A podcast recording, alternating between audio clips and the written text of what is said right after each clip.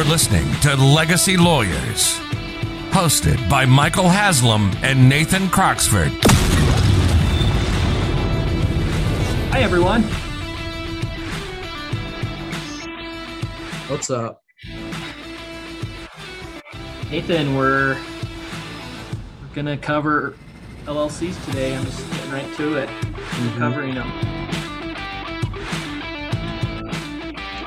LLC can Yeah, stand for a lot of things, though, right? It can stand for Now you just painted yourself into a corner. oh, I was I was waiting for you to throw them out there. That was to you. Oh, I'm I no, I'm not biting down on that. Lucky little craps. Um, life lived carelessly. There you go. Um, I think it really means limited liability company. it does not mean limited liability corporation. No, it does not. It's a, it seems like the same th- thing, but it actually And while it's a big distinction. and while our listeners will be would be enthralled by the history of how the LLC came to be, we will just leave the one most important nugget that they were initially created in the great state of Wyoming, from which I hail. It's true. they were. It's like Wyoming's number one claim to fame, right? Well, well the hilarious part is that I think they call us, I think we're the equality state because we were one of the first states to allow women to vote, Oh, but it had nothing to do with being quality. ahead of the times or equality. It had everything to do with there weren't enough people to vote. present to to vote and so they they said okay we're going to let the women vote so as much as i wish that it would have been really about you know treating men and women the same and and equality and so forth i i, I have to question whether or not it really was but for whatever whatever i might think the state took that as its tagline so Equality state, mhm. aka home of the LLC. I mean, yeah, it's really the cowboy state, right? Like Yeah.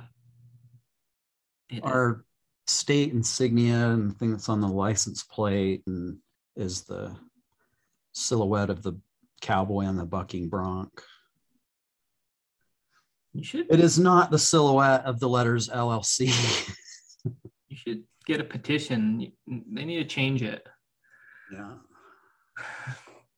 Okay, so a limited liability company has substantial relevance to an estate plan. But before we get into that, just want to remind our, our listeners that Nathan and I are attorneys, but we do this podcast for educational purposes only.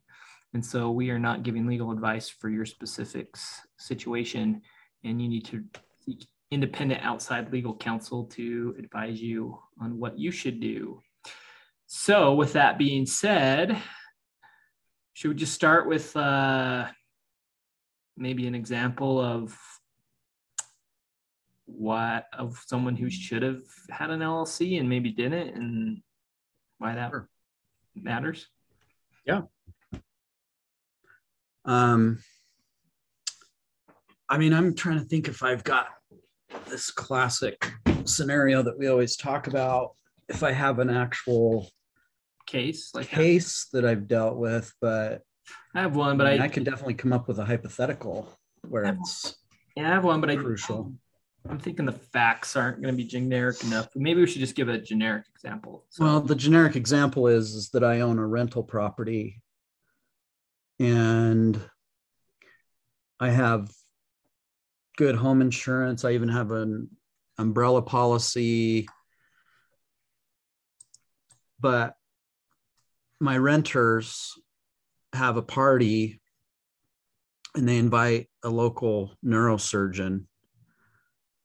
Um, and they're having a little soiree out on the back deck, and the neurosurgeon leans up against the railing on my deck and it gives way and she falls to you would think her death but she lands on her head and breaks her neck at c3 in the cervical spine and is therefore rendered a quadriplegic. And she sues the reason i have to use a neurosurgeon is because i got to come up with big damages. Yeah, that makes i mean damages would be probably pretty think, high for any quadriplegic, but yeah, for I- quadriplegic who is making, say, half a million dollars a year and had another 20 years left on her career, um, you're gonna have a she's going to sue for 10 mil, 10 mil easy, which is going to chew up my home insurance liability policy limits and also going to chew through the equity umbrella umbrella policy and the equity in the home and therefore the TV lawyer that she hires will be coming after every Any- single anything asset have, that I right? own. Mhm. So now maybe you can explain how if I had a and let's be clear, a properly formed um, properly operated, properly documented limited liability company, how that might have changed the scenario. Well, if you if you had formed such company and that company actually owned the piece of real estate that this accident occurred on, then her claims would be against the limited liability company, right? Mhm. They're the ones who own the property. The limited liability company is the one who would had who would have been negligent in not securing the railing. And so the lawsuit is against this company. And and so once they get their $10 million judgment in this example, um, they get this paper from the court saying they're worth 10 million, they can only collect against the limited liability company, which probably just has a small bank account and this piece of I real estate. Two months rent in there, and that's it in that bank account. And I don't know, and I don't own any other properties in that LLC. And the So- house is worth three hundred fifty thousand dollars. So you still lose the house Yep. because the LLC owns the house. And that's not good, but it's way better than losing the house and losing my own house. Mhm. But then when they say, "Well, I want Nathan's personal residence," like, mm, there's an X that comes up and says, "Not not allowed, not allowed." You can only go after what the LLC owns. So, so that's where a creative lawyer will say, "Hey, well, um, maybe I can." And the term we use is pierce the corporate veil or pierce the LLC and, and go after the underlying owners.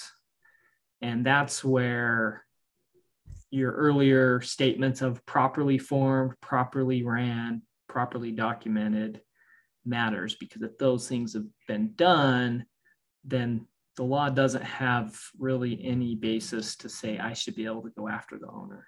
Yeah. So just to bring this kind of full circle, I think in episode two, Oh yeah. You had a I talked about a case that I handled back when I litigated where a mom and pop trucking company in Texas um, had a, a 18 wheeler that was involved in a, a semi truck motorcycle accident, which did not end well for the people on the motorcycle no. and one the drive the the the the main driver of the motorcycle was killed on impact. His wife on the back though was a quad. So damages were huge. Um, the facts weren't good. If you want to know what the facts were you can go back and listen to that. But what's relevant for this conversation is that after we offered policy limits, which in this case were way too small, it was only a million dollar policy. If you're running a trucking company, even 10, 15 years ago, you should have you should have least, I mean, I don't know, but a million is far too little. But turns out that they had been running the company poorly. It was not properly documented. They were using the company bank account, they being the owners of this trucking company, of this LLC.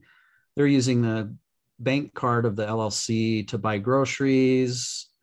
Um, to basic, they're basically treating that account like it was one of their own personal accounts. And believe it or not, like when I started asking those questions, the guy knew where I was headed with it, and that's when he that's when he burst into tears. Mm-hmm. Because he realized that what I was saying is that they're going to be trying to pierce the corporate veil, and based on what you're telling me, sounds like they might have a decent shot at piercing it. Therefore, all of the land holdings that they had in Texas that were not properly put in entities like LLCs or an asset protection trust. Those were all on the potentially on the chopping block. So, because we settled for policy limits with a reservation of rights, I don't know how the story ends, but the lesson is don't treat your limited liability company's bank account like your own personal slush fund. And and treat your business like a business, right? Like, hey, here's a contract.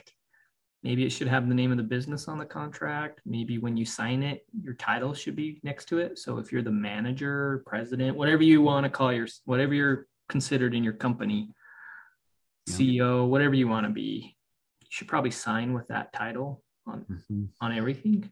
Oh, I would say definitely on everything it's not a bad idea to have an email that has the name of the company in it, right? You know, no. Sending all my business emails from my personal email might, you know, give someone a argument. Well, I didn't know that I was dealing with a business. I thought I was just dealing with Mike Haslam. Yeah, and it's like all of those little things can compound yeah. on each other so that maybe if there was i mean because who hasn't as a business who hasn't pulled the wrong card out of their wallet as a business owner and accidentally purchased the milk and eggs and bread on the company card and then you're texting your partner going sorry um, just accidentally made a purchase at smith's on on my on the corporate card. I mean that one of one of those here and there that's where it was inadvertent and you can show it was inadvertent. That's gonna that's probably no harm no foul but then if you pile that on with lots of occurrences of that plus i send all my emails for my business out of my personal account and i sign all my contracts in my personal name not as the business um, representative then now we're getting to the point where we're reaching critical mass on mistakes that are going to result in a, a successful veil piercing argument. Yeah and in most states you know the the elements to pierce that entity's protection is really, you know, they look at the to- total circumstances. So the totality not, of the circumstances. If you, if you, you want to, yeah, find that exact language there.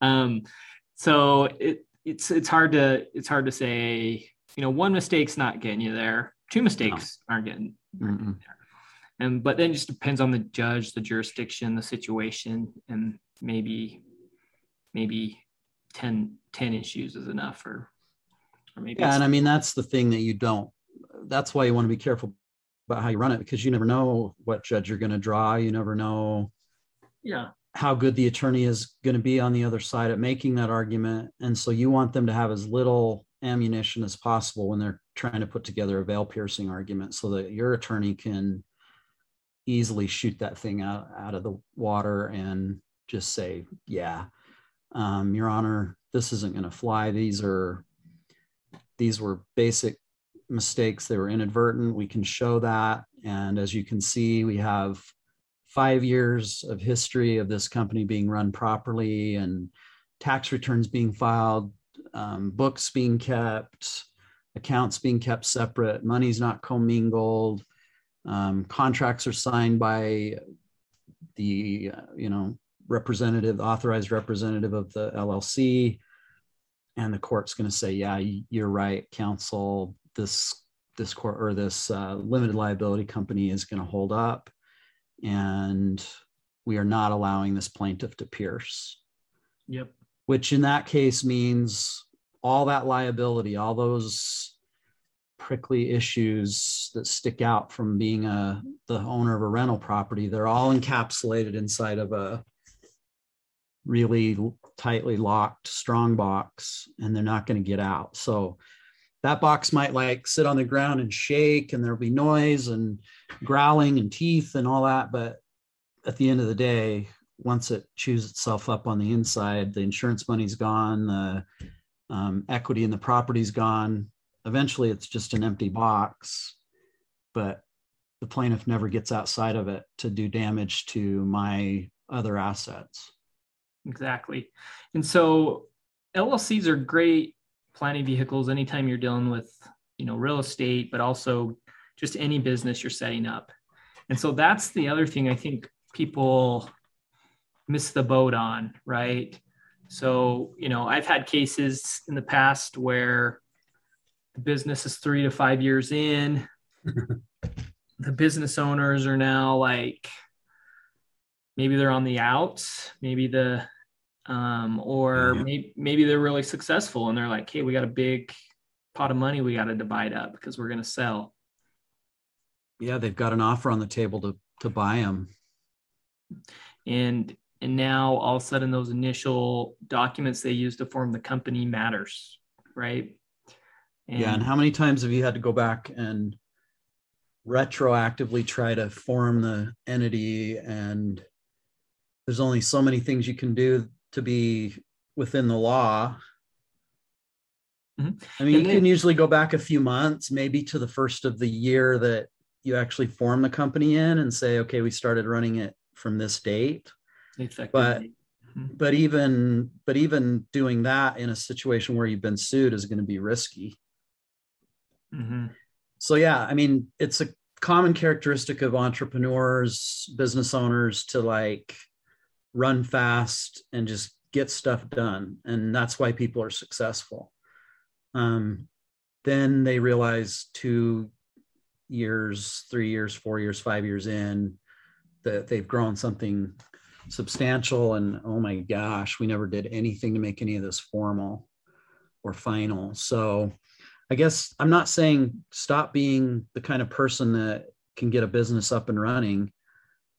Just call a good lawyer that can be a trusted advisor at the beginning and say, okay, I got an idea and I'm gonna be really busy with like the ins and outs of the business model or what what what the business structure or the, not the structure but what the day-to-day dealings of the business are i need you to come along behind me and keep me in line with the formalities and the forms and the legal documents so that i don't wake up three to three years from now and realize that I built all this on a foundation of sand.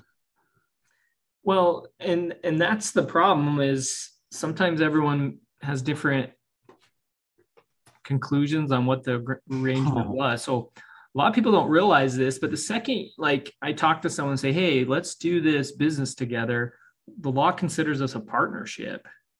Just the conversation alone.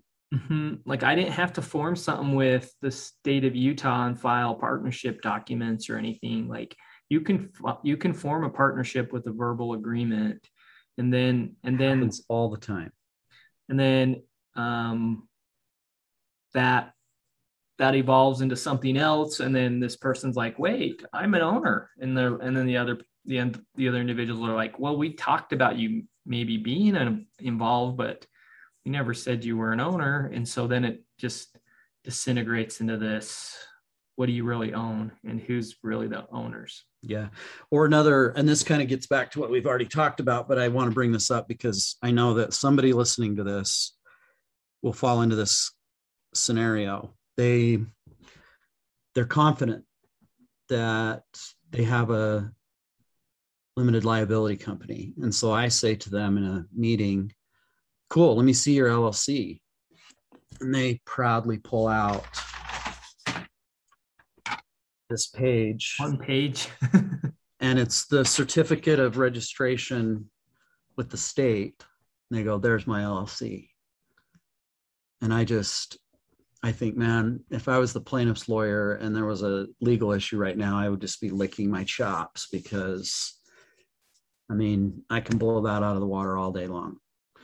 No, no formation documents beyond just registering with the state. No separate um, tax considerations. No bank account. No. Um, no no document showing what the contributions were like usually when you form a business with someone that the yep. documents will confirm like are people contributing cash services if the person working in the business are they doing that for sweat equity are they getting compensated like mm-hmm. all that i've even had a scenario where they where they were so proud of that piece of paper and when i looked at that piece of paper they had reserved a dba I was going to say, I was going to ask you how many business. A doing business as the all basically they reserved a name. So it's basically just a, a sole proprietorship. They have all the liability and we got to start from scratch. Or it's a partnership and they file yeah, if there's somebody else. Yeah, that's right. like what what do you what do they have, right? Mm-hmm. Yeah. So so if if you're listening to this and you're like, gosh, I think I really all I have is that one, one piece of paper and not even sure that it really is an LLC, then time to get that thing out, time to call a experienced attorney that deals with estate planning and business um, closely held businesses, business formation, and say, hey, can I get in for consultation to have my LLC reviewed and to talk about what other things I need in place. Mm-hmm. That's that's exactly right. Because and and you really every couple years you got to go through and clean that up. So if you've had a business for five years with your business partners and you did do some, you know, initial legwork, that is awesome. But there's a couple of really important provisions that you should probably review, like you know what happens to the business if one of you passes away. That's usually somewhere in those documents and how's the business valued you know i've i've seen some where they just locked in the value right they said hey if one of us dies the other owner gets to buy out the deceased owner and we set the value of the business at a million dollars well five yeah. years later it's a 10 million dollar business yeah. Um so it needs to be updated. That's assuming they ever did that in the first place. Yeah. Yeah. Um if you did it. And if you found them, like you just said earlier, that by the time they get to you, they're already on the outs, well, then the battle's already lost in the sense that good chance there's going to be litigation over how the business should be valued for purposes of splitting the sheets. And that could have been prevented by putting something in writing and keeping it updated. Yeah, and and so I mean, I think I mean, I think we were both talking about some cases earlier that we've seen that where um, that's exactly what happened. They didn't have good formation documents at all. Either there was some there was some expectation that someone was an owner when they wasn't, that when they weren't, or there was some um, uh, kind of expectations that they were um, well, kind of same thing, but they were they were really employee and they thought they and they thought they were an owner. Anyways, long story short, no one was on the same page, and it went to litigation for years and years. Yeah, um, I think you're describing a case that I may have been involved with, or are you talking about one that you dealt with? Well, I think we we were just talking earlier, and Generally. yeah, you you mentioned one similar to that, and I've had one similar to that. Yeah. So. Yeah, and what you have to understand about that is that that business was one that I'm thinking of. That business was functioning in the early 2010s area not even maybe even earlier than that, like 2000 mid 2000 mid mid 2000s and the litigation broke out a couple years later and a judgment ultimately resulted because one of the parties wasn't able to continue paying an attorney to defend it. And so, now so basically, one of the parties just gave up and said, "I don't care if I lose." yeah. Well it's not that they said i don't care if i lose. They just ran out of money. Yeah. um, and ultimately what happened is a judgment was rendered which judgments are good for eight years and then they at least in our jurisdiction they're good for eight years and then they can be renewed indefinitely. So this is still hanging over this person's head and it could have all been prevented by um, reducing some of the discussions to writing so that it wasn't literally a he said he said Yeah. huge mess Yeah. And that's tough. And and now there's you know other um, business activities that have taken place and it's still a shade that hangs over that new business well, and it can kill your business too, right? Like you have this all this momentum, and then yep this this ownership disagreement breaks out that can't get resolved, hmm um, it can completely kill the business because some you know some some businesses are really tied to the owners. It's not right? So like if and you might see this more in professional businesses like maybe a, a law firm or a cpa or a dental practice right? Like well i'm just going to take my clients and go somewhere else. And and that can really i mean that can really kill kill a Yeah. business if it's tied to the owners and So- just the logistical mess of untangling everything can kill your ability to continue to run your business yeah so Yeah. So, I mean, LLCs are really great tools, but it's just like any, it's just like any legal planning that, you know, needs to be done in advance the sooner you do it, the better it will work for you. And, Yeah, and I think sometimes people maybe I don't know. I, I'm well, yeah, I know this. I know from a few conversations that sometimes people have a misconception that it's going to be like super expensive to set up this complicated entity when in reality if it's a brand new undertaking a startup or something along those lines the attorney that you work with should be able to tailor the documents and the size of the um, you know plan and the cost of the plan to fit your your budget. And then what the good thing about that is then you have the basics in place. And if it grows when it grows you can build upon that but you have all of the essential elements in place right from the beginning. So people shouldn't be afraid to at least ask the question and and shop for an opportunity to work with a good lawyer that's going to walk alongside them as their business grows. yeah. And it's kind of easy if you're like, you know, I'm buying a piece of, I'm buying a rental. I need an LLC for that. Like that, Mhm. you know, it's clear cut. You want to protect your equity in that. And it's, I think it's more, more motivation for someone to do the legal planning. But someone who has just an idea, they've never started a business before, maybe they're kind of going out on a limb, right? I'm going to try this business venture.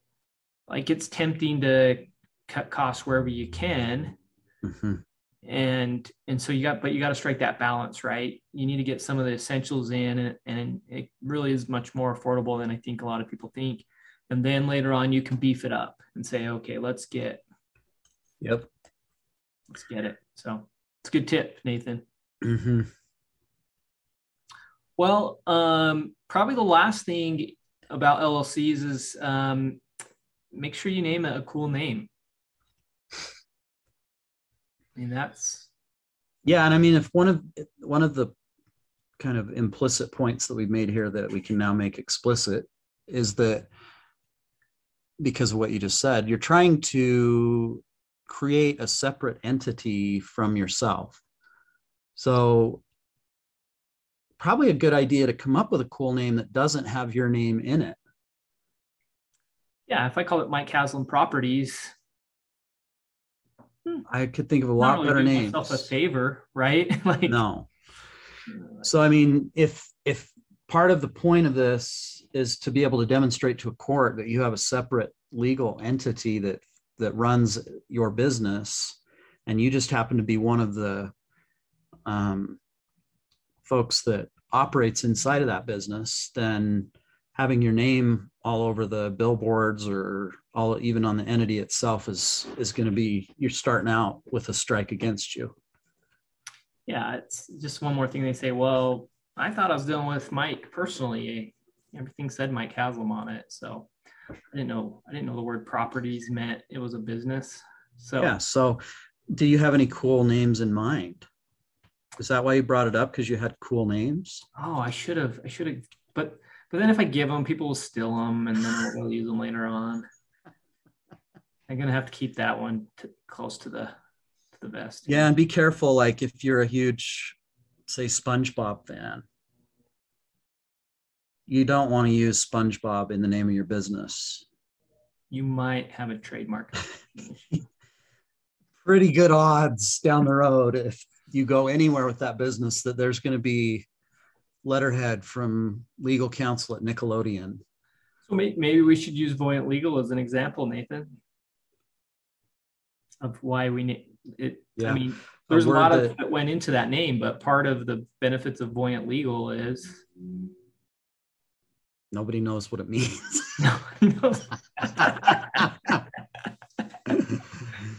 and that we did that on purpose because we're like, okay, we're going to take a name. We're not going to do the. I mean, I fall and asleep when I say Haslam and Croxford. Another firm with lawyers' names on it. Oh gosh, spare me. So we were like, Voyant Legal. People like, what does that mean? Well, we're going to show you what it means. And then Yeah. we built a brand around it. Mhm. It means, yeah, it, it means what we created, right? Like, Yeah, and then we found out that in another language it does have some meaning and it kind of means the ability to see into the future, which that was pretty cool that is cool. Kind of, for a planning firm. yeah, it does have some, Mm-hmm. does have some It's relevant. It's relevance. It's substantial. Yeah. Yeah. So, so you know, Voyant is, and then people have copied us. We have several companies, Yeah, our our phone the company. company we do business with for our voice over IP, all of a sudden one day they were called Voyant. We're like, check that out. That's actually not going to be an infringement because the industries are so different Mhm. that there's the test is are we going to have confusion amongst consumers? But we're digressing. We're getting into IP law a little bit. So But yeah, come up with a cool name. Um, do some due diligence on the name to make sure you're not picking a name own. for a super successful business that well, well, Google came, not Google, Facebook came out with their new name today, Nathan. oh really Yeah, like the overall the overall name for all of their services products. wow I, know i'm learning is? this You i'm haven't. learning this on This is real time. real time on the podcast because as you know today for me i did not get a lunch break i did not get i barely got a bathroom break between meetings i've been slammed from 9 a.m to right now and we actually have to be done in seven minutes which i Mhm. think we will be because I've got another meeting but i missed this so do you want to reveal Yeah. So I mean, they went they went all out. They must have like really had quite the brainstorming session, and so their company is now Meta, M E T A. Hmm.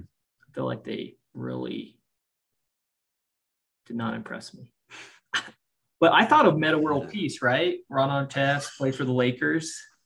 I'm like, they hired Ron After the- after the the name he selected after the rumble in Detroit, where he goes into the fan or into the stands, and you know the famous brawl that broke out, and so then he couldn't be Ron Artest anymore. he had became remake Metta World Peace. image. And then um, my son, who's a complete walking in sports encyclopedia, tells me the other day that Ron Artest, who didn't even play when my kid was watching, I was but he knows how does he everything. know Ron He knows. Oh, he knows because he knows about the Rumble. Like he's seen the video of the Rumble.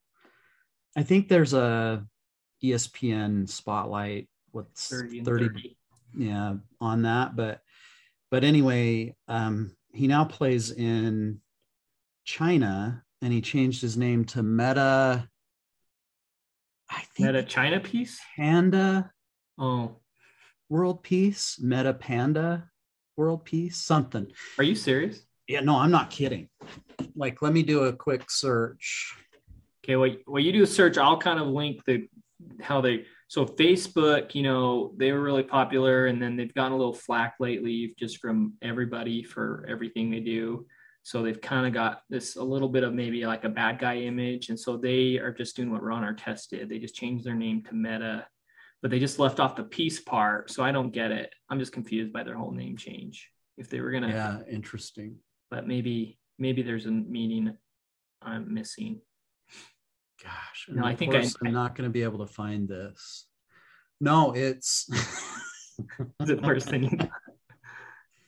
So, born Ronald William Artest, Ron Artest, changed to Meta Metta World Peace in 2011. Subsequently changed around 2014 to the Panda's Friend. The Are you- Panda's. Oh, I'm reading this off of a basketball website. So, so which, what's his first name? The he could have. He should have just went Panda's friend, so he could be Pandas. yeah, The Panda's this friend. Mr. Friends, and, And then it says in 2020, he changed it to Metta Sandiford art, a, a hyphenated Metta Sandiford hyphen Artest. oh, So he is now Metta Artest, oh, Metta Sandiford Artest. Went back to his roots. And I have no idea what the the deal is with the Sandiford. But at this point, when you've gone to the panda's friend, then all bets are off as to what you might do in the future with your name. Well, he's got it down. Like changing your name the first time's hard, right? Because you got to fill out all the forms, the security office. Now he's just redoing the forms. but he just pulls them up, refills out the, Yeah. mails them to the court. Yeah, he's Yeah. got it down. So it's after you done it once. So I, I asked Gavin, why in the world would he do that? Why would he be the panda's friend? And it's because he went and played in a, a league in China for a while. It was it was probably marketing stunt. Yeah. Hey Nathan, you got one minute. So any Yeah, I do. words? I could use it? a bathroom break, so I, mean, I don't want to. I don't want there to be TMI, but Okay. no, I would just say probably one of the most useful, most versatile planning tools that we have in our belt, and something that every business owner or person with a good idea should consider very strongly before they start rocking and rolling. I love it. Okay, everyone. Thank you so much. We'll see you next time. See ya. You've been listening to Legacy Lawyers with Michael Haslam and Nathan Croxford. We give you the juicy detail of cases that our law firm has dealt with. We take out the lawyer talk and legalese and show you what options some of our clients had to choose from to fix their situation. The effects of not doing planning can be devastating. We'll be back soon, but in the meantime, hook up with us on Facebook and Instagram at Voyant Legal. Call us at 801 951 0500 or send us an email at team at voyantlegal.com. And for commonly asked questions, hit voyantlegal.com slash resources. We'll see you next time.